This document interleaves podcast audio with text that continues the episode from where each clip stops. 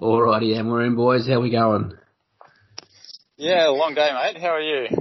Oh, mate, I'm I'm doing all right. I'm doing all right. But uh, I when when uh, I was just saying, like when Cootsy and I we were we were on here before you jumped on before we started recording, and uh, we're just talking smack, and and we see your face come up on on the screen with just this big red light glowing on it, and we were wondering, like, were you developing photos or getting rid of the evidence? So, um, what's what's been going on, mate?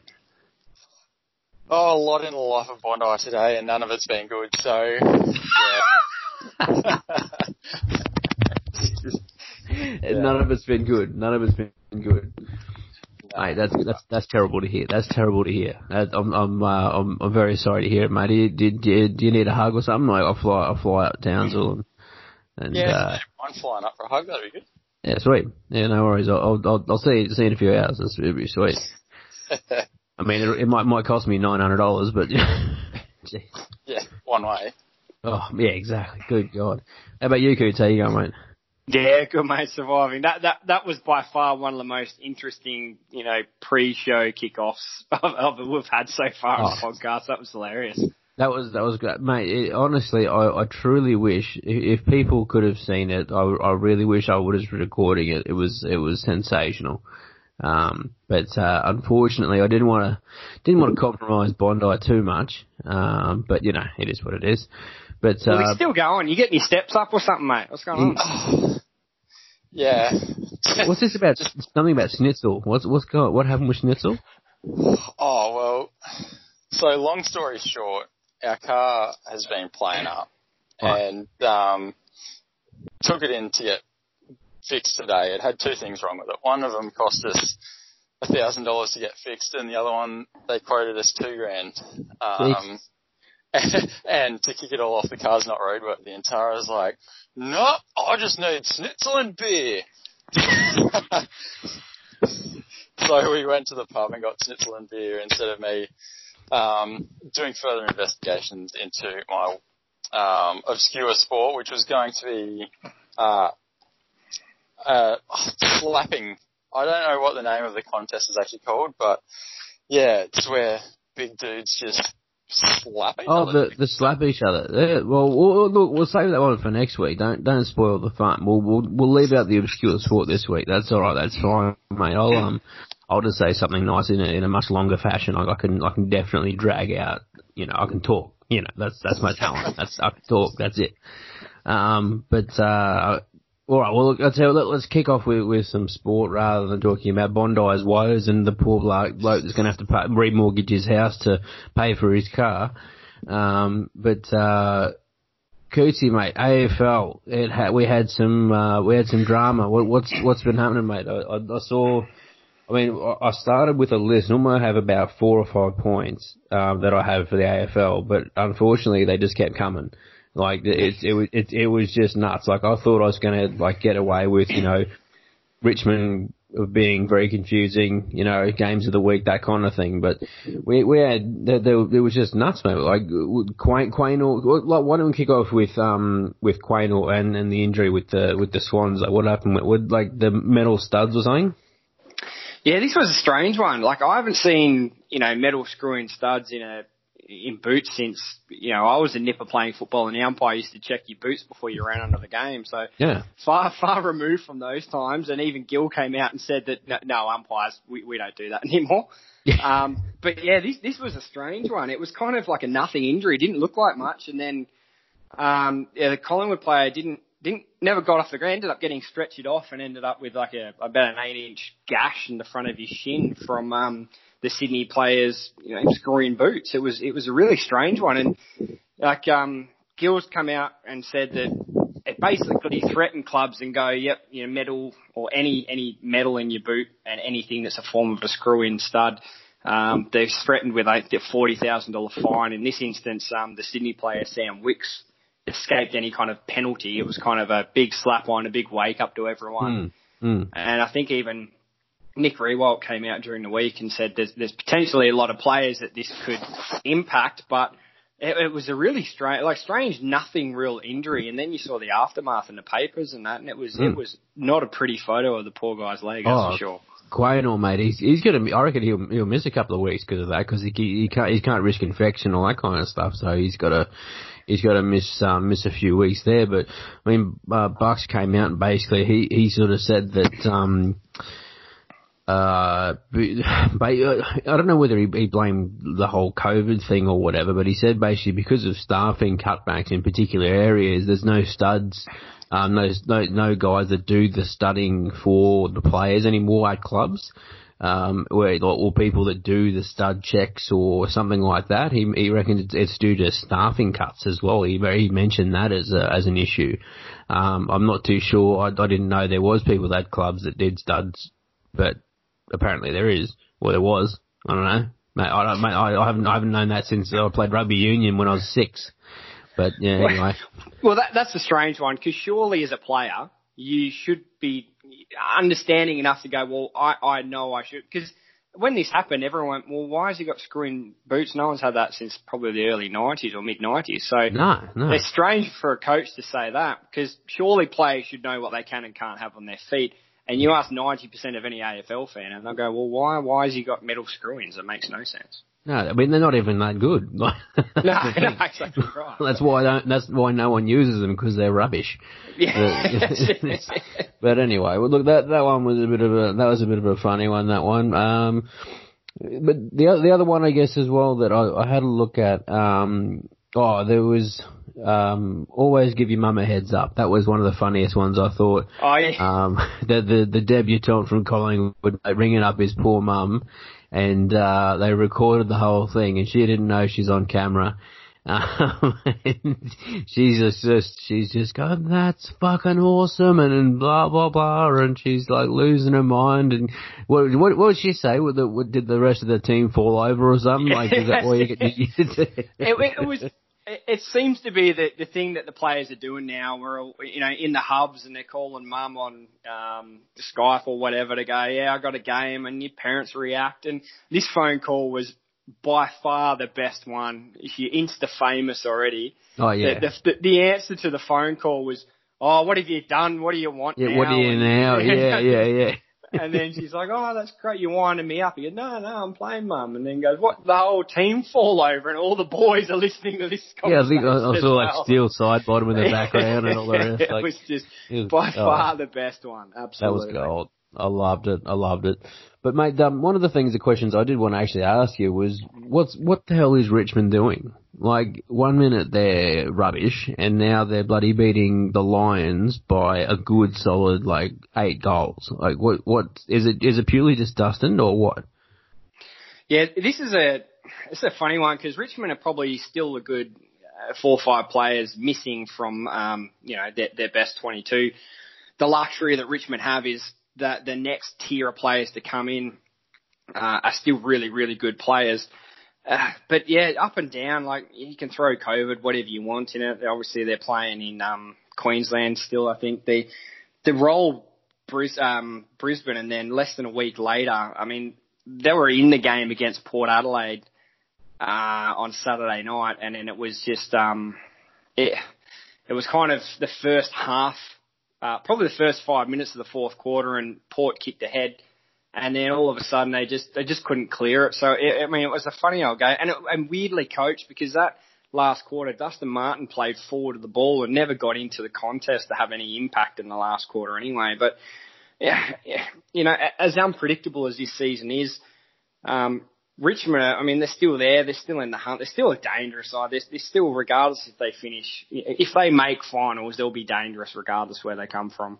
Yeah, I agree. I agree. That's that, that's that's true. That they are just one of those teams. I think they think that's just that's just who they are this year. That I expected them to be um, fairly consistent like they were last year, but jeez, I, I can't pick them this year at all. But yeah, but they're they're a dangerous team. You never know which Richmond's going to show up. But if the good one does, then God, like bloody hell, look out, mate. You, you'll you'll be in trouble. Oh, it's, uh, absolutely. Uh, yeah. It's it's kind of like it's actually kind of a bit like um the the Sharks in the NRL Bondi. Like, they've kind of been that way a bit too. Like whether if they if the good team shows up and Shaun Johnson's on, he's been pretty consistent, but um, you know, if if Chad Townsend and all that sort of rocks up as well, then they're pretty they're pretty dangerous as well, right? Yeah, look, they're in the eight, and they have shown a lot of promise. They just don't have that polish that's going to get them across the line uh, come finals time. But they are going to trouble a few of those uh, higher teams um, when it does come to finals time. And look, if you're going to put a dime on any team, uh, I wouldn't put it on either the Sharks or whoever the Sharks are playing because you just don't know which way it's going to swing. Yeah, exactly, exactly right. That's, that's basically, I reckon that's they're they're kind of like the Richmond this year. That's just kind of how they're going. But I mean, we'll, it'll be interesting to see how it all plays out at um, sort of come finals time. Um, now, I guess with the AFL, for me, I don't know what you reckon, Cootsy, but uh, my favourite game was the Pies beating the Swans. But um, the uh, but the, the the best game probably in the round, I'd say, would probably be the Saints and the Suns. Um, that was for me. Um, a great contest all the way through. Um, the Saints ended up just getting over the line, but it was like the but the Suns, Jesus, there was nothing in it. There was there was an absolute bee's dick in it. Like they they they were very very competitive.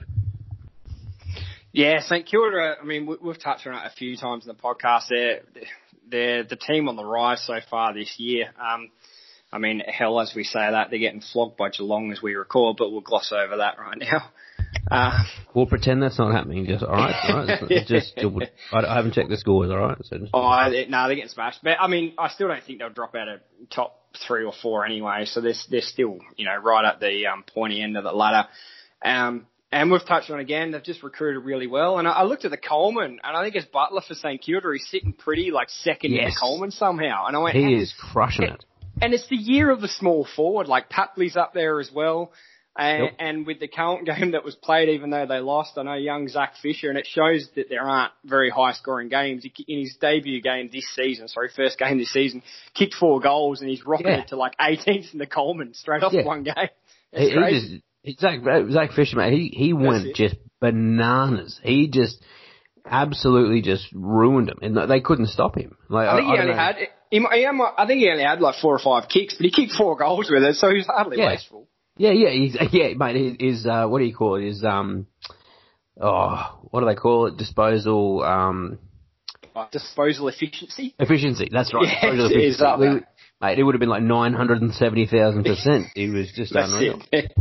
But uh, no, no. But yeah, it's. Uh, that's it. Too. Yeah, Dan Butler, sorry, is the guy I'm talking. He kicked four again um, in that game against the Suns, and he just looks looks dangerous, and he's a snag. I think he's the ex Richmond player that came over as well for nothing, and he looks. Yeah. I mean, sitting second in the Coleman, like how Richmond let someone like that out the door. But eh, I mean, you, you see that every now and then where you let a player who's on the fringe of a really good team, yeah, goes to another club, gets the game time, and just flourishes. That's exactly what I was going to say. Like that's exactly right. I mean, uh, well, I go Barco's probably not an example. He was very good at Geelong as well. But no, but I'm just trying to think. Like there was, there was, there's, there's some players. It happens a lot. Um, like you'll see where like they'll just they'll kind of be okay, like a, a, a bit of a plotter. Like they'll they'll do solidly, like you know, and then all of a sudden they get traded, and and maybe they just get used in a scheme the right way. Um, and that it happens in the NFL all the time. Oh, yeah. NFL's it, yeah, it's a very very um, big occurrence, I guess. Like uh, I mean, you look at someone like um, oh geez, take your pick. Um, you, you can go the other way too. Like look, look at look, uh, Le'Veon Bell, for example. In the Steelers, he was uh, an absolute superstar, could not be stopped goes to the Jets and he can barely he's, he's get he's had the worst year possible. Like it, it just happens either way. Um, but or or if you look at someone like um, uh, like Austin Ekeler, he's un you know go he just kind of gets looked over by everyone else, but then he comes out to the Chargers and just gets eight billion yards and just can't be stopped. That's it. Yeah, absolutely, Matt. Ah, but anyway, but that's uh, but the, the one thing that I do uh, before we jump in and have a um a real before we start railing on the Adelaide Crows, I did want to say um all of us we play we're playing Super Coach now. Bondi, are you still with us, or like all I can see is like the gutter of your of your house? I think it is. Yeah, mate, I'm here. Yeah, sweet. Um, but with Supercoach, these byes are a giant pain in my ass. I can't figure out who's playing when and where, and there's 20 games in bloody whatever or whatever it is, 30 games in 20 days is just giving me the irrits. Oh, well, I'm not going too bad, mate. I've um, I won last round and I'm going pretty well this round, so. Yeah, all right. well, yeah, I, mate, I'm going to have to ask a few pointers at this stage. I'm, I was I was sitting pretty top of the ladder, or good joint top of the ladder, and now and you and you blokes were you know languishing, and now I'm just getting ruined every week. I, I just can't keep up with it. I'm doing ter- every every time I bloody bring a player on, he gets injured or he gets suspended. I'm just like it, it's just insane. I can't I can't turn I can't turn a trick. That is unfortunate for you. No sympathy. Zero sympathy at all. Does not care. Eat like, a bag. He doesn't eat care. a bag. That's right. it's just like, mate, you can just keep you can just keep sucking a giant fat. Well, mate. While I've got the opportunity, because it doesn't come around too often, I'm going to take. Yeah, hundred percent. You got to do it. You got to do it. Like it, it's uh, like when it comes around like uh, that's why I think you know if you're whooping your mates in any in any sort of it doesn't doesn't matter if it's based like off uh, like yeah fantasy football or if it's football like real football or you know whatever you you have to you have to give them shit for it. You just have to do it. Yeah, I agree. Yeah. That, that's yeah, that's how it is. Um, all right, now let's rail on uh, the Adelaide Crows for being a shit bag of a team. Um, and now we'll we'll saw the footage. I mean, Bondi, do you do have a look at the footage and have a look and see what happened with Gawn. Yeah, mate, I looked at it and it's disgusting, but yeah. it seems to be all too frequent in the AFL from the the games that I've watched this season. There's there's a lot of talk about it, so there, there is a lot. Well, like, well, you're, you're, you're our, our resident AFL expert, mate. Well, why don't you, you, you just t- t- talk a bit about what happened with, with Gawn and, and what, what the deal was and, and maybe just, I don't know, just run through like what's been going on with the refs and they're not really, you know, seeming to give a shit about it. Well, for those who haven't seen it, so Gawn, uh, the, the real issue seems to be Gawn who was potentially carrying an injury, and then the the um, Adelaide players then targeting. I think he injured his shoulder or something, and then the Crows players then coming out. One in particular, I think of his, I can't think of his name, but I doubt he'll be there next year anyway. Um, he was uh, just targeting the shoulder, and we're, we're not talking in the contest. We're talking 100, 150 meters away from the ball. Um, and going after him. There's a really bad one. It was the ball was way someone's forward 50. Gawn was lingering in the middle of the ground, and the guy split him in half about five metres away from the umpire. Now, irrespective of Gawn being injured or not, you, you can't hit someone 150 metres off the ball anyway. If AFL, you're supposed to be within five metres of the contest to shepherd or bump someone. Mm-hmm. So it's a dog act straight off the bat to do it, you know, 100 metres off the ball. The big issue is if if it's a targeted at an injury, then there has to be a, a has to be a massive penalty for that. I remember a few years ago uh, Ed Curnow for Carlton. He hurt his shoulder. His shoulder actually popped off at the time, and he was uh, carrying it um, physically, obviously injured, and he was running to the interchange bench. And um, Leigh Montagna for St Kilda hit him oh, in the yes. shoulder coming off the ground. That's right.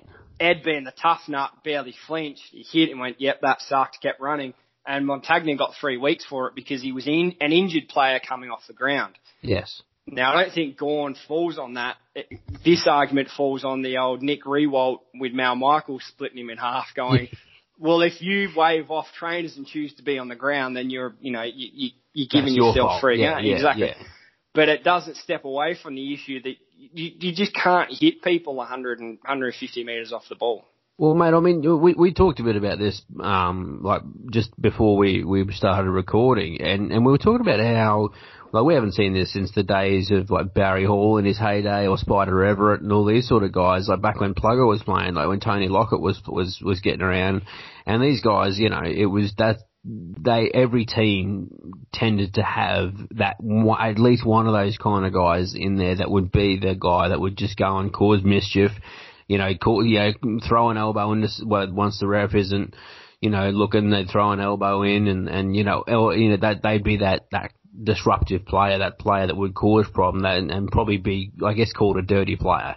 Um, and that was something that happened. Every team had one, but it it was, I guess, a part of the game, whereas now it's it's very much not. And but this, this I guess, isn't just a friendly, or I say friendly. This isn't just like a, a, a throw and an elbow into someone. This is deliberately, you know, almost like attacking an unarmed man. Like you know, like it, it's just, it just was. I don't know. It, it was it was pretty much it was just disgraceful, really, in my opinion. Uh, like if it'd be like, for example, in uh, like I'm just thinking like the NRL, right, or, or, or one of those sort of te- one of those sort of sports where, say for example, I'm the halfback on the fifth on the fifth and last. I've been given the ball, I've kicked it, and I've kicked it down. And, and, and, you know, wait, one, two, three, four, five, bam, front rower knocks me on, on my ass. Like, you know, like it just splits me in half and I'm completely, like, you know, move, I've moved on from the kick. I'm just, standing there waiting for you know them to run it back or whatever, that, and and you just get the massive late hit. That's what I I, I sort of have the equivalent to in my mind for what happened to Max Gawn, really. Well, you say that, and even in AFL, if you, if you if you get hit a second after you dispose the ball, if you're on the run and you kick the ball two, three, bang, get hit, it's 50 downfield. Yeah, yeah. So irrespective of who's in possession of the ball, a hit like that, that, that far off the ball, if anything, it's got to be, it's, it's a free kick from the, oh, it's a free kick from the spot of the ball. At, Bare minimum. Yeah.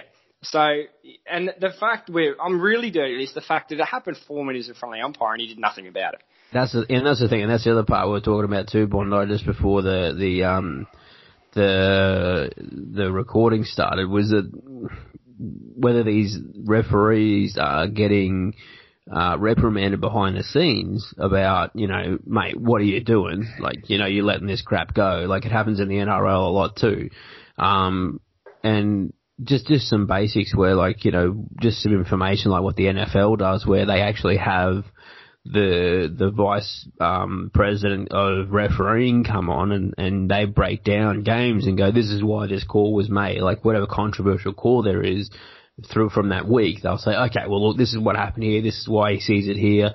Um, he may have seen this vision, that's why he got it wrong. But, I mean, like, should there be something like that for the AFL NRL? Should we get like, you know, like Bill Harrigan to come on and, and, and actually do it once a week or, you know, one of the, the, the guys, I mean, I know, Coots, you mentioned the, um, uh, he's not the CEO, chairman, how he comes out and, and says, you know, they got it wrong every now and again.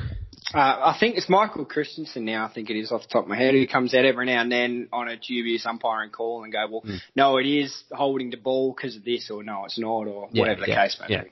Yeah, yeah, yeah. Well, that, that's that, that sort of thing. I, I don't know. Like, it's just, I don't know. I just think there needs to be a bit more, let's say, transparency with with with the way that the referees are and.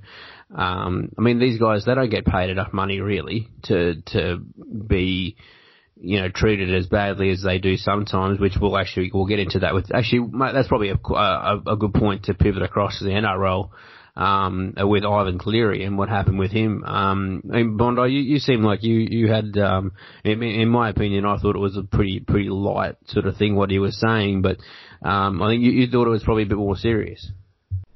Yeah, mate. So, Ivan Cleary's come out and said that he thought the referees managed uh, the Canberra Raiders back into the game against his team, uh, the Penrith Panthers. So, um, yeah, look, I think calling out a ref on his call, saying I think he made a mistake on that one, um, I'm fine with. Questioning the integrity of the ref, uh, I'm not okay with. So, mm, mm. Um, yeah, look, and the NRL has acted uh, fairly swiftly and um, Peter V'landys come out and um, basically smashed him and said it's unacceptable. We won't tolerate this in the NRL. But then they turned around and gave him a twenty thousand dollar fine. And yeah. look, he, he's a million dollar coach. Yeah, and I worked exactly. it out just before. Twenty thousand dollars is about a week's pay. So if they're serious about stamping out this behaviour and, you know, having those coaches and that kind of stuff be um, good representatives for the NRL, then $20,000 is not enough. I mean, he could do that every week for the season. So, you know, you're looking at 20 rounds for the season, into the postseason, and he still would only, or he'd be fined $500,000, which is half of his pay. You know, I could quite happily live off $500,000 a year. Um, so yeah, I, I don't think $20,000 is enough of a sanction, um, for questioning the integrity of the sport, basically. Mm, mm. Oh, look, and that, that's a fair point. That's a fair distinction that I didn't make actually. That, that's I can understand why you can see it from that point of view because I saw it as just purely about the call. Um, and uh, because I mean, like the call was was horseshit. They did like it was it was it was horrendous. Multiple. Yeah, multiple multiple calls. Yeah, they, they it was pretty piss poor. Like no doubt about it. But look, but you, I guess you are right though. If you if you go from saying that the referees made some questionable calls tonight to the referees deliberately went out of their way to bring the other team back into the game, um, that's a different matter. So, because you can call someone out on making a mistake, but you can't call someone out on having a lack of integrity. Um, I mean, it's possible that the referees were paid off to bring the Canberra Raiders back into the game. Um, maybe someone has had a one to twelve instead of a uh, you know a thirteen and twenty six. You know, a, you know twenty thousand dollar bet on it. Who knows? But um, but I doubt that very much. Like it's just it's more, more than likely it's going to be the the fact that Ivan Cleary just was shitty, but that um, his team only won by twelve points. Like Jesus Christ, like. You know that the, the the defending premiers they only beat the defending premiers by twelve. Oh dear, are you going to be okay, Ivan? So, two points there. The, the Raiders actually lost last year's grand final. Oh, I'm sorry. So the, the, the runners up last year. Sorry, the Roosters won last year. I'm sorry. And the second point is, uh, we've been into this before. Ivan Cleary wears his heart on his sleeve, 100%. Um, when he was getting a bit of lip from one of the Tigers supporters uh, a few oh, games yes. back. Yeah, that's right. Yeah. Yeah. Blew him a kiss and pointed at the scoreboard and said, uh, "Yeah, see you back you here next time." Champ. Yeah, exactly. Yeah. speaking of, so, speaking of the tie. Oh, sorry, mate. What were you going to say? Oh no, I I think it's Ivan Cleary's character, um, yeah. but I think he just minced his words there, and um, yeah. He, he'd probably do it over again if he had if he got if he had the opportunity. Yeah, fair enough. No, well, mate, I was, I was actually just going to say, like, when you mentioned about the Tigers, I was going to talk about the uh, thumping that they received. um, like the, the the Knights have nine, like I think it was nine, nine players, I think, nine of their starting players or something, some absurd amount of players anyway. Um, that uh, that they had um do injuries and, and just be, you know, banged up and, or, you know, hobbled on one leg and they beat them 44 to 4. Yeah, mate. Last week we had the Knights written off for the season. Yeah, uh, yeah. Just because they were down to their fourth rung um, hooker, they were just in trouble uh, in the injury game. But um, they got Green, um, player, not coach, um, over from the Warriors. Mm. And um, he played out of his skin. He was unreal. Oh, um, mate, jeez, he got, I couldn't believe they got he got to start straight away. But my God, he did well. Yeah, yeah, he did very well. So, um, really happy with the Knights' performance, with how they went. Um, and yeah, Ponga really encouraging bananas. Yeah, he, yeah, he, he, he just went ape shit. And I'm still unhappy that the Cowboys let Kalyn Ponga go. yeah, well, yeah, I agree. They have got a a very very good fullback there at the moment, um, Hammer. So oh, Hammer's not, good, mate. Yeah, but but he, but come on, he's not scoring two tries a game and setting no, up two others. yeah, and that comes with maturity. Kalyn Ponga has been playing for what three years now, and yeah, true. That's true. He's in the mix, so give Hammer. I don't care, Bondi. Just uh, let me feel my feelings. and um, oh, don't even get me started on the Cowboys' performance this. Oh mate, no, I'm not even. It was disgusting. I'm not even getting into it, mate. I, honestly, like I, am just, um, I'm just writing the season off. Like, I, I, don't get me wrong. Like I love the Cowboys and I'll always support them, but Jesus, this is just like so. Here we go. Here's a stat for you. So this is something that I heard. Um, I was listening to the um, the ABC Grandstand um, coverage of it, and um, they said that we haven't lost six games in a row since 2010, and that was when we had our season that ended up with us um, as the Wooden Spooners in 2010. So we haven't had this bad of a, a, a losing streak since we were with the Wooden Spooners in 2010.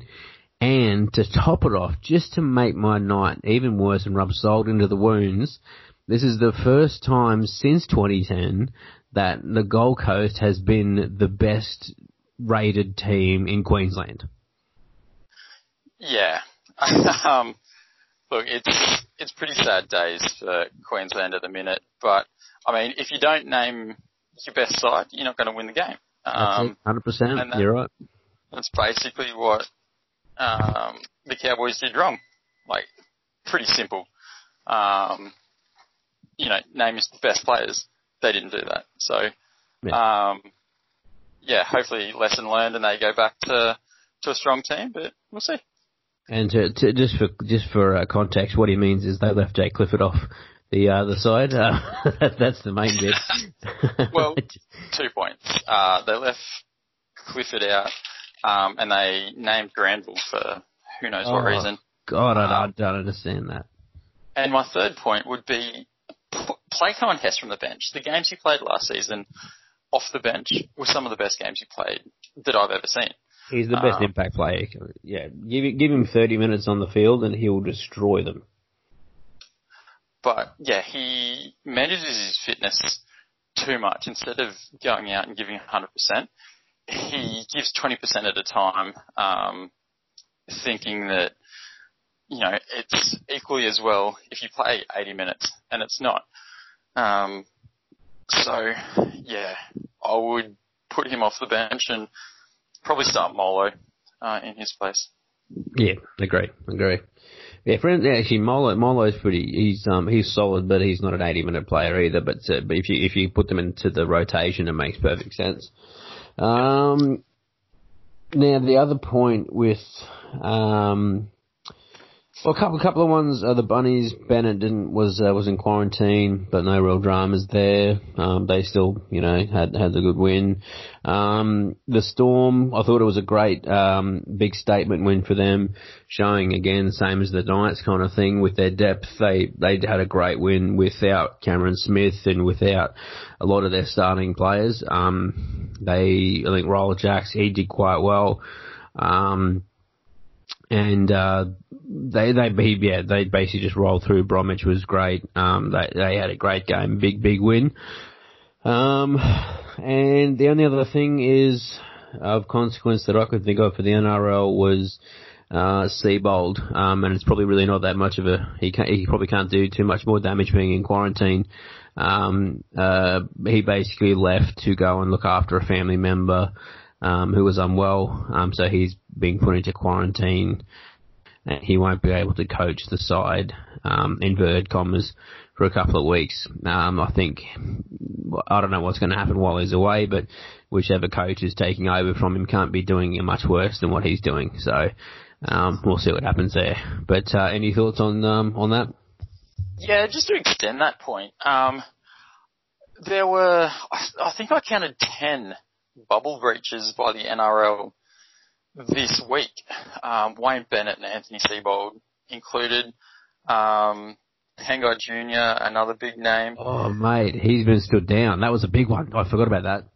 Yeah, so I think it's starting to take its toll. Hey, it's either that or they've gone through that many changes in policy as far as the bubble goes that people are confused. But I honestly think people are just getting itchy they want to go out, they want to have food at a cafe, they want to, you know, live a normal life. And I mean, 10 breaches in a week is, is starting to creep up there and they're going to have to do something to manage this.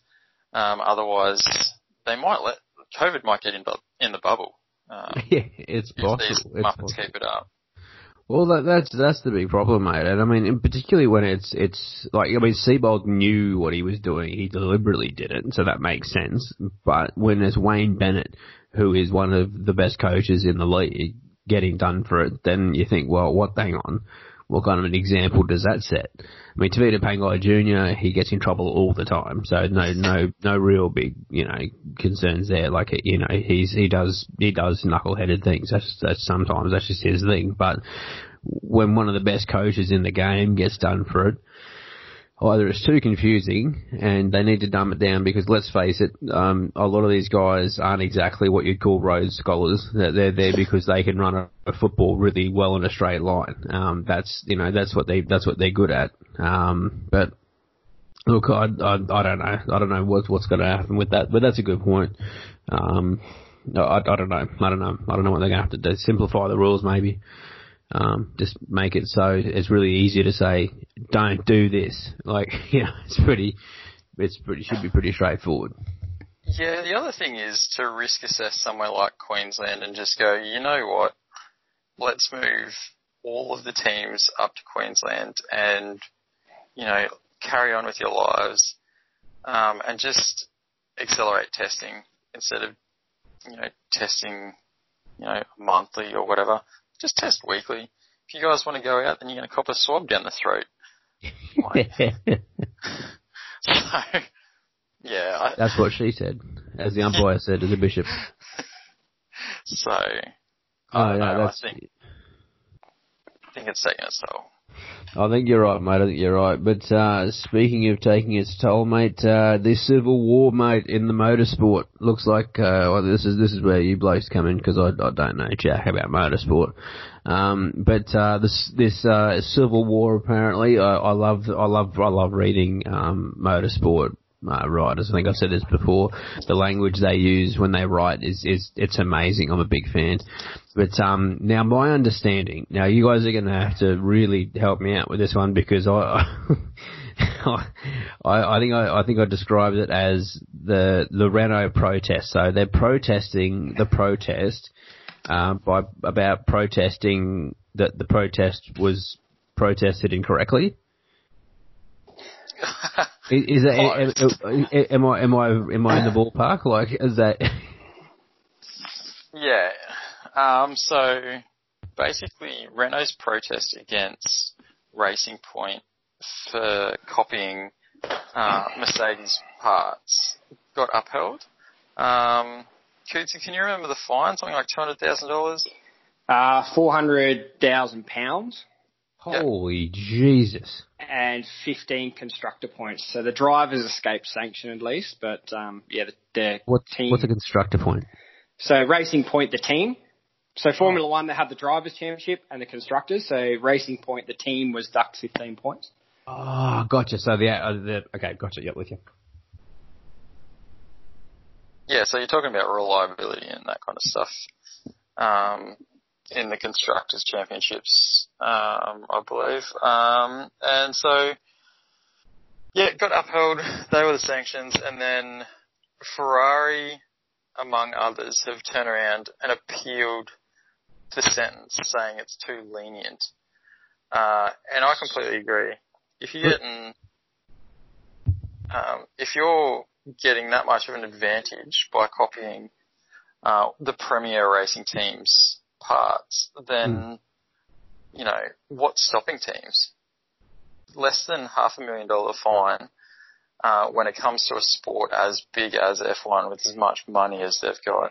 Oh yeah, fair point. Yeah, okay. I, guess when you put it in perspective, that makes sense because, like, was it four four hundred thousand pound works out to be give or take one point two million Australian, but these teams have what? What what's the budget that they that these guys have got again? Hundreds of millions, hundreds of millions. Oh, right, right, okay, yeah. okay. In, in, that case, yes, that is pathetic. What are they doing? I think, I think till the, the, the regular financial regulations kick in a couple of years, you might like, uh, uh Mercedes, Ferrari, they're probably throwing around 300 million. Jesus. So basically what you're telling me is that they basically did the Ivan Cleary um, is running Ferrari. That's it. Absolutely. Yeah, that's exactly what it is. Yeah. yeah. So, so yeah, that that that's sort of that's that's sort of like the equivalent of, of what's happened. Is that about right? Yeah, that's probably bang on. It, it's a funny one because the because Renault were the first to kind of protest this. The FIA came out and went, "Yep, cool, whatever. Here's your fine.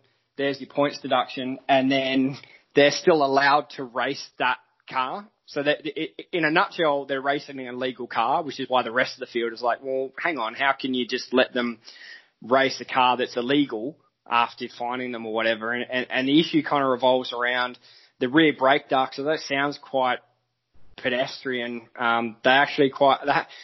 A Formula One car kind of has no chassis. Every part is structurally integral to the rest of the car. So the rear brake duct actually does quite a bit for the overall balance and aerodynamics of the car, which is massive in Formula One. So the, the issue is because um, there is a certain amount of what they call a listed part. So manufacturers have to, or constructors, so racing teams have to construct parts that are on this particular list to therefore make them a constructor. Right. Um, there are teams like Haas who go out and they basically buy everything off the shelf and they construct things just off that registered parts list. Right. The issue with these rear brake ducts is last year they weren't on that part list and this year that they are. And essentially Mercedes have a technical agreement with Racing Point, gave them, you know, whatever mock up rear brake ducts and then mm-hmm. they've essentially copied that design which, cause they didn't run those brake ducts last year and are this year, therefore it's an illegal part and basically the rest of the field are coming out and going, well, how can you let them race an illegal car that is performing really, really well? Right. So, so basically, it's as if they've been given just, just a huge boost with, without actually having done any of the work at all. They're just stealing. They just, they're basically doing what the Patriots did by filming the other teams. Mm. That, that, yeah. that's, that, that, that's basically what, what's going on. Well, they, they were running the front brake ducts from the Mercedes last year on the Racing Point cars last year but because they actually ran them those same ducts last year and then you know re-engineered them for this year's car, that's mm. apparently perfectly legal. The issue is because the rear brake ducts weren't run on last year's car because they're kind of integral to the they call it the rack, but the position of the how the rear car sits in terms of aerodynamics is actually quite, uh, it gets really complex at this point. But because they didn't run those rear brake ducts last year and they are running them this year, they become a registered part that they have to then create, which they haven't. They've basically copied the design. Therefore, it becomes yeah. an illegal part. And it's not like the brake ducts, they can just replace them. They'd have to essentially re-engineer the entire car, which is why Racing Point obviously don't want to do that. Of course, no, that would be that would be insane. They'd have to start from scratch, effectively. Absolutely, um, yeah. So, Bondi, why why why is the Civil War going to break out? I don't understand the Civil War part. I mean, I, I watched of the Avengers, but please explain.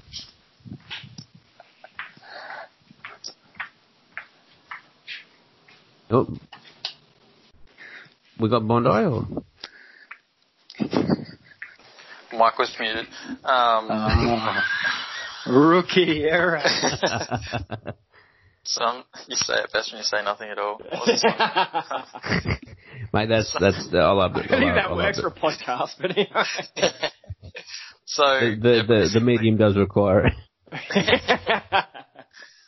Basically, the Civil War is from team on team uh, within the F1. Um, but it's not really team on team. It's world on team. Um, so unless Racing Point can um, actually prove that they are genuinely engineered by Racing Point, um, then I've got a bad feeling this is going to um, not go well for them. So it's looking like Racing Point's about to just copper, you know, be just yeah, they, they they're just going to get screwed over. They're just going to get done. Like they that's plain and simple. Yeah, they're going to turn from a spear to a brick. Yeah, yeah gotcha, gotcha. I understand. Yeah, yeah, they're going to swim like a brick. I'm with, I'm with you. yeah. No, that, that's that's fair enough. And look, and look, that, that's and so and so they should. Uh, I mean, I, I I understand when you're up against um, you know, when you're up against teams that you're constantly a year behind them effectively. um, in terms of technology and and um, and uh, just uh, just capability, then you know you you got to get frustrated and do something stupid. Um, and if this is what is going to cost them, I mean, obviously the fine will probably be increased. I, I would say so, um, and and they'll probably but at the same time, they might the, the commission might turn around and say, well, look, if we up the fine too much, then Racing Point will you know cease to exist as a team, um, and we don't want to do that. We want to still keep them as competitive as we can, kind of thing. Um, but I mean, I don't know. Would that be a, a factor for these guys, or not so much? I think money is always a factor in it. The, the issue that you roll with this is because it's such a money dominated sport and the sad reflection of this is the racing point this year has been really, really competitive. And the sad thing is that it might be a bit tongue in cheek. It's essentially last year's Mercedes. They, it's a blueprint copy or photographic copy of last year's Mercedes. And it, even though it's last year's car, it's leaps and bounds about ahead of about six or seven other teams in Formula One, which is a sad reality. It just shows you how good Mercedes are that another team can race their 2019 car and be that much better than the rest of the field. That's that's pretty insane, really, when you think about it. Um, yeah, look, I mean, obviously Mercedes has a great deal of money, but the one uh, I would have thought uh, Ferrari, they just don't seem to be the leading pack. But actually, actually, before uh, before we start labouring on that one, the one thing I did want to bring up was Max Verstappen. Um, mate, he's he's pulled off uh, somehow uh, an absolute just I, I don't know. Uh, I'll, I'll just call it an upset because I can't think of a, of a hilarious analogy for it. But he's basically just pulled one out of his ass and he's just won. Look, I was reading up on that today, and I don't think that they pulled it out of anywhere. Um, I think Red Bull had the best strategy on the day, um, and just managed their tyres a lot better than the other teams. So, um, you know, if you win tyre performance on the day, it goes a long, long way um, to winning the points. And um, yeah, Red Bull did that this weekend. Well, you, you, you crushed me on that one. I thought I was waiting for some big like explanation of how Max Verstappen was amazing. Oh, he drove well. Don't don't get him wrong. He drove very well. But if Bondo hit the nail on the head, Red Bull oh. were just bold with um were bold with their strategy and it, it got both Mercedes. It, it, it was a you know unexpected because you just expect that Mercedes are going to win either between Hamilton's biggest, biggest rivalry this year. Assume is going to be Bottas, but Verstappen I think now second in the drivers after that win. So it's it's it's heated up the season that was sadly looking like it was just going to be another Mercedes washout. Well, I'm going to apologise to the to the listeners there um, because I thought that changing from Civil War to Max Verstappen pulling a win out of his ass was going to be amazing, um, but unfortunately uh, it crashed and burned. So um, thanks. It's just still a great, still did great. No, no, no, no, it's fine. No, that's fine. No, no, no, it's just time management. That's that was it. thanks, lads. Thanks for thanks for the thanks for the backup. Appreciate it. no dramas. All right. Well, look. Let's jump over and have a look. Um, was actually was there any other points in motorsport? I think actually was there Bondo? Was there something up in Townsville with the supercars or something like that? Not yet, but there's gonna be twice, um, which is awesome.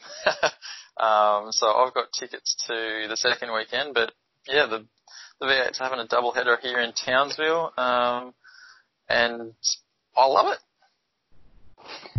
Mate, you're going to be in uh, in car heaven, mate. You're going to be loving it. You're going to be sitting there just kicking back with a couple of beers and just relaxing. Well, yeah, I'm taking the wife and kids, so it's going to be interesting. It's going to be noisy. Um, Make sure you bring the headphones, mate.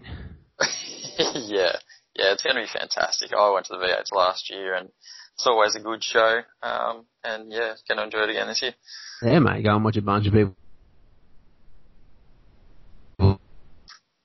Thrilling. No, it's uh, it would be no. That what that's the old, that's the old uh, what what, what is it the, the NASCAR joke? Uh, you just go and watch a bunch of people turn to the turn to the left.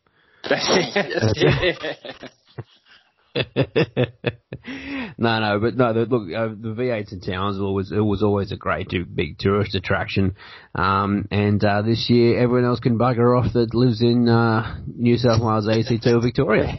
pretty, pretty much, yeah. uh, all right. Was, was, there any other points, lads, from uh, AFL, NRL, or uh, motorsport that you wanted to run over? None from me, no. I'm pretty happy.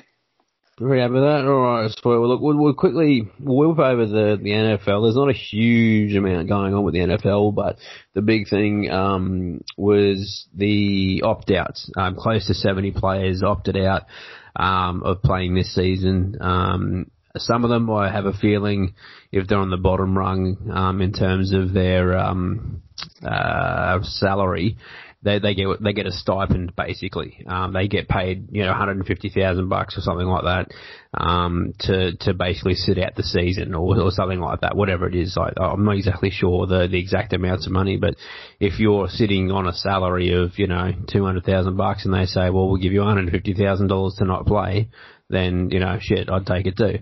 Um, but it's just, uh, it, but but for the guys that were on the higher end of the salary cap um, not a lot of the big names um, came out that weren't for medical reasons.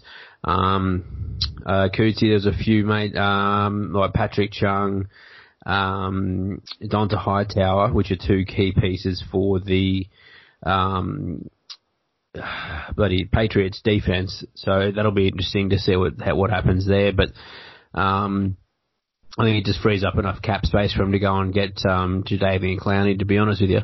But um, outside of that, um, there was a lot of backups like Brandon Bolden, the running back that was about ninth string. I think I think he was he was just not not even really relevant there in that team.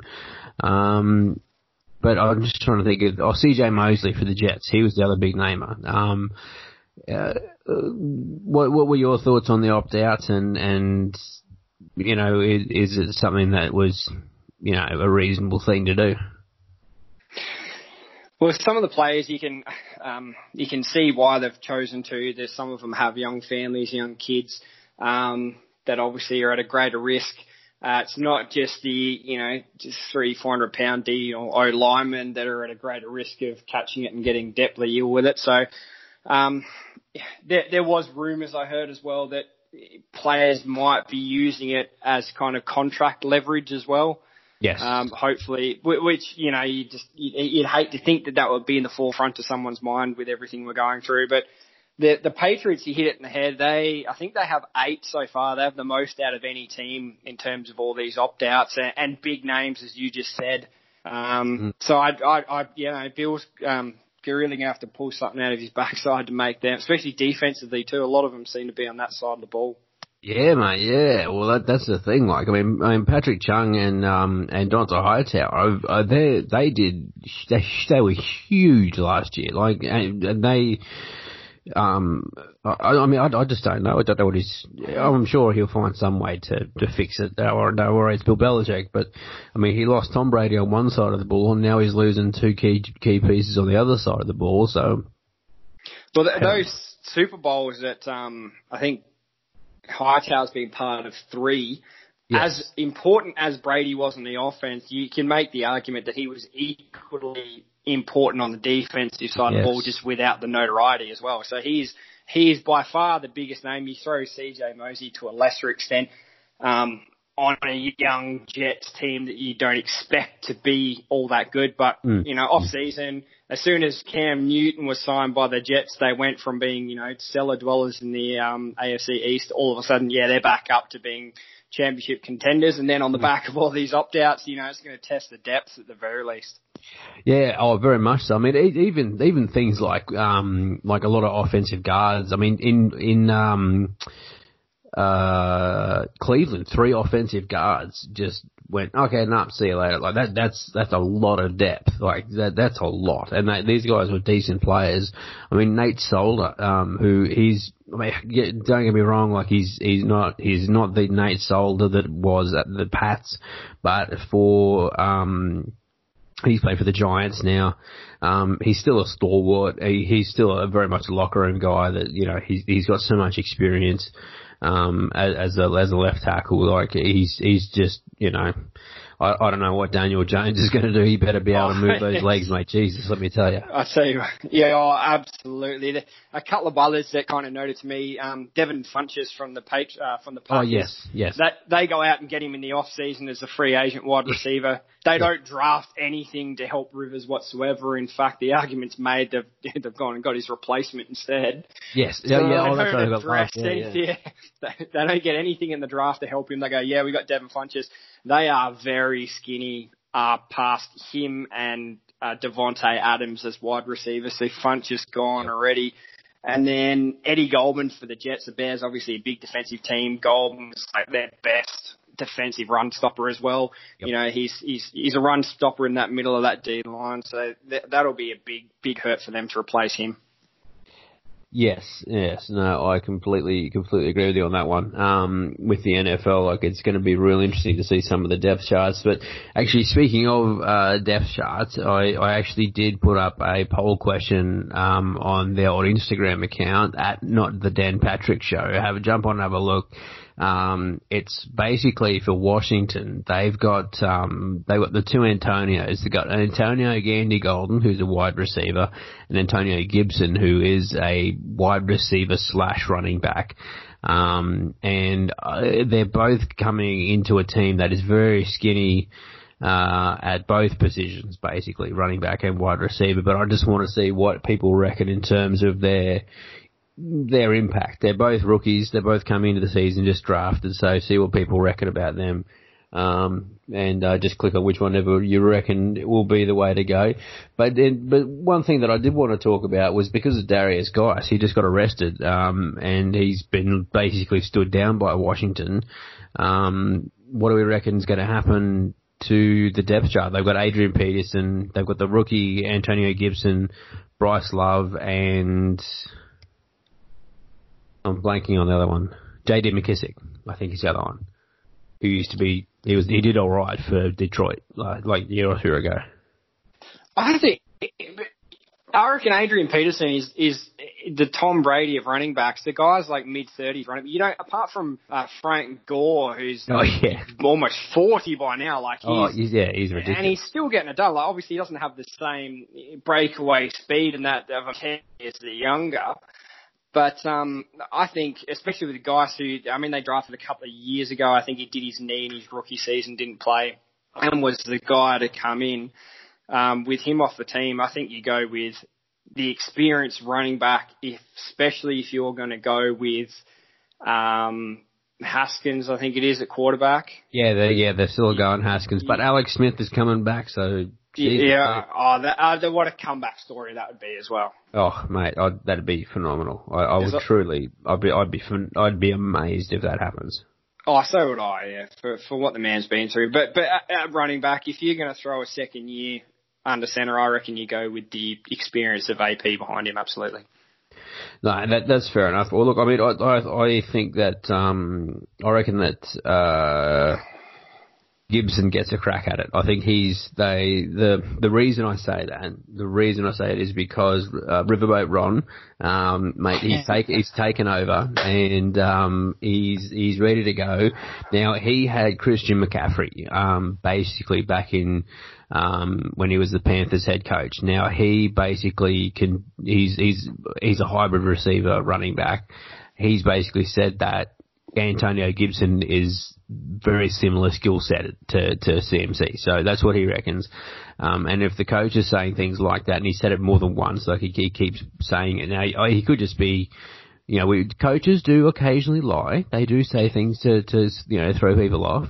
But I'm, uh, but it's, it's seeming like in camp battles that it, it could possibly be, be that way. But, I don't know. It'll be interesting. I, I, but Gibson, I, I reckon he'll, he'll get a good crack at it. But Peterson, he'll always be there, mate. I don't, I don't think. I think he, he's going to have to die before before he stops playing, mate.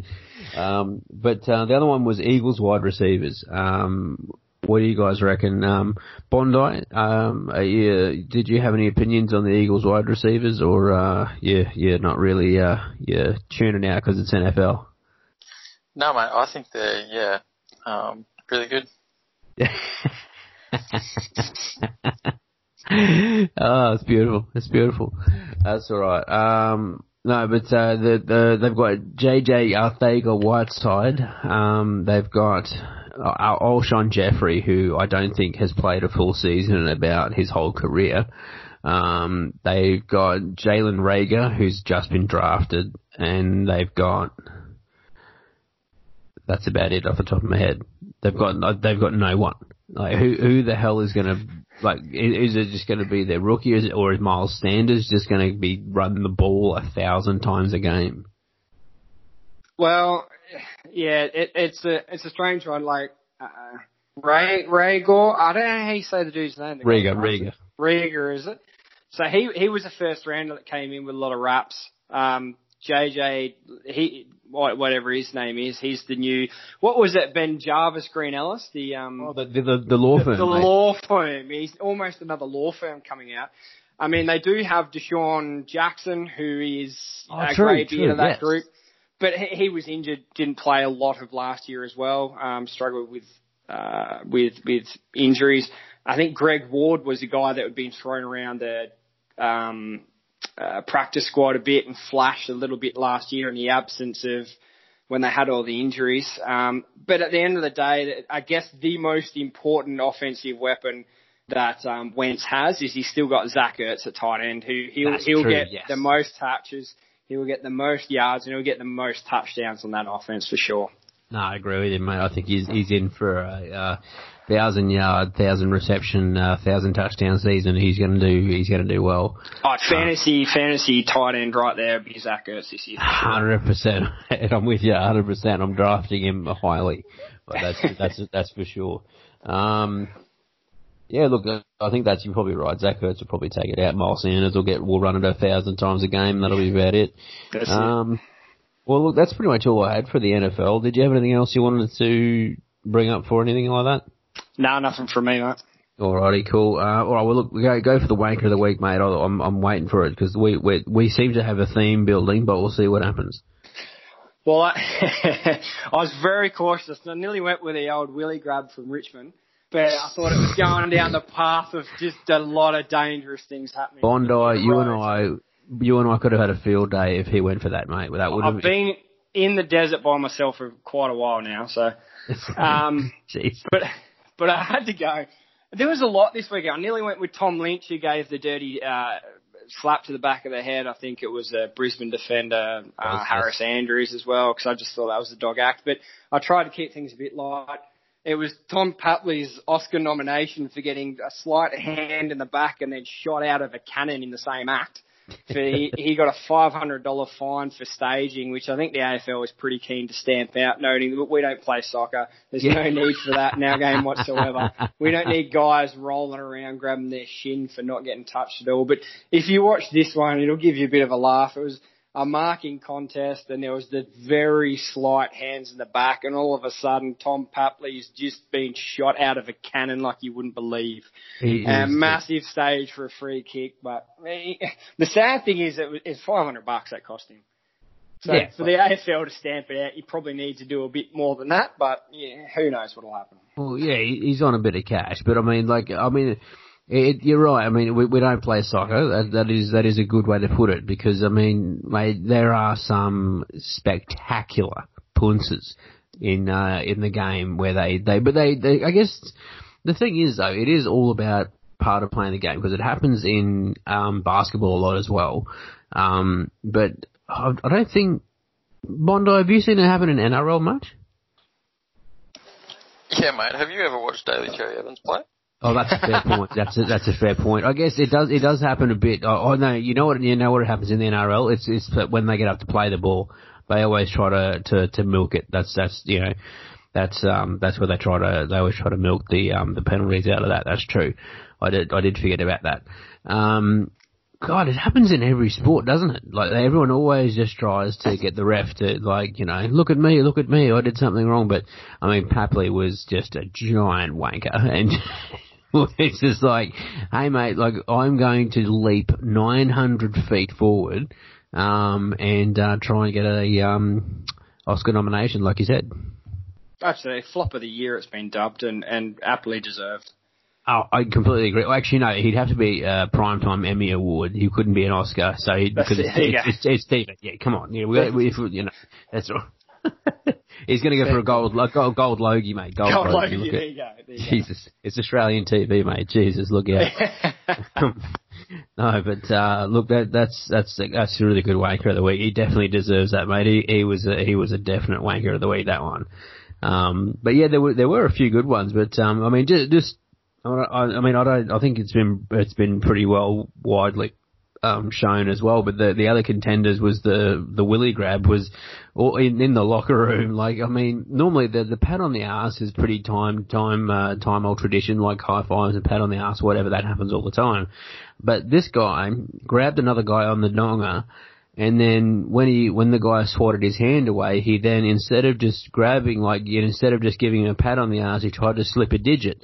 Um, Yeah. in, you know, and, and, and, like, you sit there going, mate, like, he tried to basically just, oh, Pawadi, and you just sit there going, mate, like, what, what, what is going on here? Like, this, this, like, I mean, I know we all take the piss, and when we're out field for a long, long time, um, you know, we do weird things, but I don't think I've ever tried to do that to, to anyone, I'll be honest with you. Yeah, that that's no footy singing circle that I've ever been a part of. Nor nor would it be on the you know what to do on a Saturday night after having won a football is, is get the old Willie grabbing a digit slipped. It's not on my Yeah. book, I tell you that. Yeah. But no, is that something that, um, that, you- that you do in your circles or?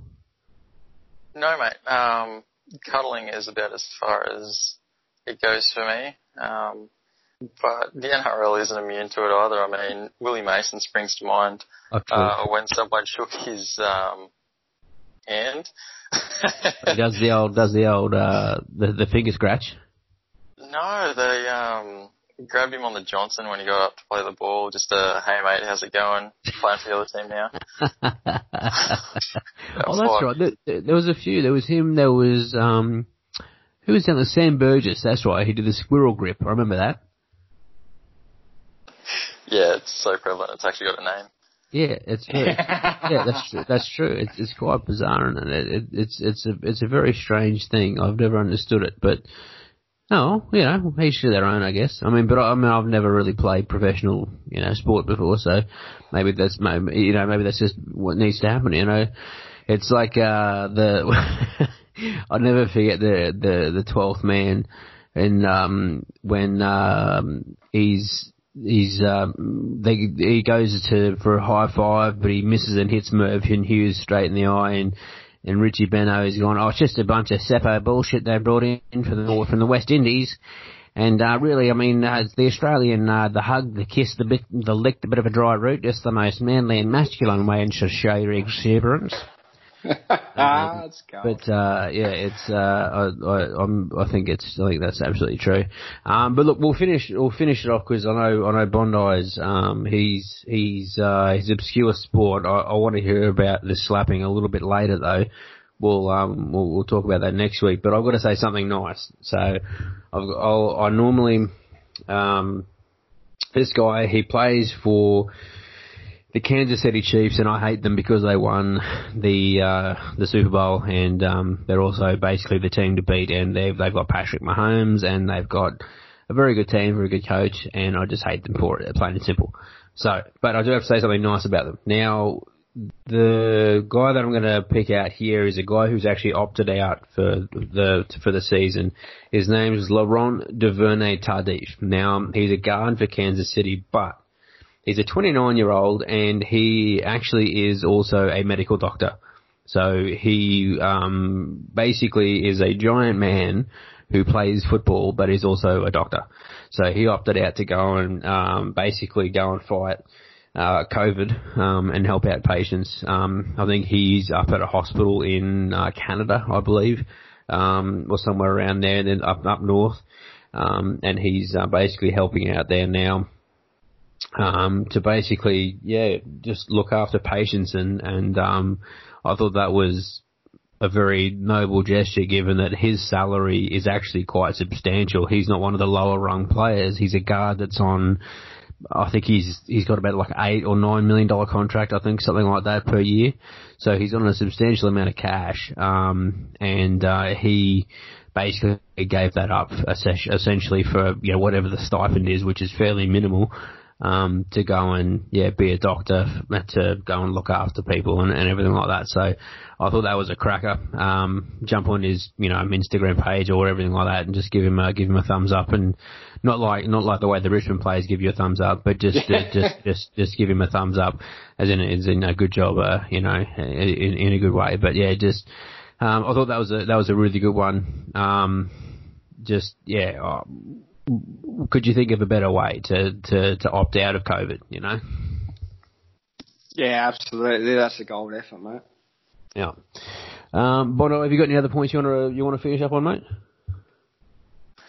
Uh, the only thing that I want to um, say is I want to see a rule change going back to AFL mm. um, and have a sin bin in AFL. So, been bantering it around for a little bit, but yeah, yeah. Um, having watched more AFL this season, uh, and I'm sure we'll go into this in depth a bit more, but um, yeah, threaten someone with 10 minutes in the bin um, off the field and um, watch behaviours change. I reckon. I, I think I, I agree with that because that would actually be something to implement in that max in the Gawn situation um, when it's a professional foul um, and you end up in in the bin. Um, and the other the other side of things as well is um, well, actually we'll, we'll talk because uh, with the the other one that we that you guys the um I can't remember which whether I think it might have been you Bond that brought it up as well was the HIA rule like the um having the yeah, extra okay. uh, yeah having the interchange um basically uh, fixed up for um the the head knock rule um which because I mean it, it is it's having a head knock rule makes perfect sense I mean you know get concussion is a fairly significant injury and we want to look after that you know the brain is kind of important um, but it's it's also something that um, we want to make sure that uh, if a team is penalised for, if they lose a man as a result of that rule, um, because I mean, you know, if a man hurts his ankle, he can come still come back out on the field. Whereas if it's a concussion, he can't. So having like an extra person um, to be able to come back off off the bench, have like an extra reserve or, or like a super sub like they had in the AFL that, that year. Like I, I don't know. Like is that is that kind of what you're thinking as well? Yeah, I'd say um, grant them an extra interchange. So you can't necessarily say, oh, here's a fresh player. You got a HIA in the 60th minute. Um, but if you get an extra interchange or two um, then that can definitely help you manage uh, your players and fatigue and that kind of stuff. Um, but I mean, yeah, like you said, most other injuries. Sam Burgess played a grand final with a fractured cheekbone. Cooper Cronk played with a broken shoulder blade. So other injuries you can play with. Um, HIA is forced off the field. No, mate, you're not coming back on. Um, yeah. And I think they need to be compensated for that. Um, I mean, I think it was Manly a couple of weeks ago had two out in the first 10 minutes with HIA, so they were basically down to two men on the bench for the game. And, hmm. you know, it's, I don't think it's just um, to not adjust that with the HIA if you're going to enforce it. No, that, that's a good point. I mean, it, it's, it's in been an AFL and a HIA. I think or what, tell you what, why, why don't we, we save, we'll save this cause I think it's something that really we could, we could really get into next week. Um, we'll, we'll, we'll talk about less news next week and we'll actually talk about those two topics because they're actually quite good, um, to, to quite meaty things to get into. Um, so we'll, we'll jump into those, but look, we'll, we'll, um, we'll call it now um, for for the week. But um, but other than that, lads, we'll yeah we'll have a chat next week. We'll go through some more. But um, I'll uh, I also did an interview with um, basically uh, one of the physios, um, and he's I put up an interview that's coming up. Um, pretty much I'll put that up tonight, if not tomorrow. Um, and I'll, I'll put it up with the podcast as well. But uh, Timmy Lynch, he's one of the physios there. Um, he's got a he's got a masters under his belt, and um, but uh, he uh, he we go through a bit a few bits and pieces in terms of like load management and stuff like that as well. Um, all right, lads, but look, we'll, we'll leave it there for t- for now. And um, but yeah, thanks so much for uh, taking the time, guys, and uh, make sure you listen, subscribe, and download, and all that sort of stuff as well.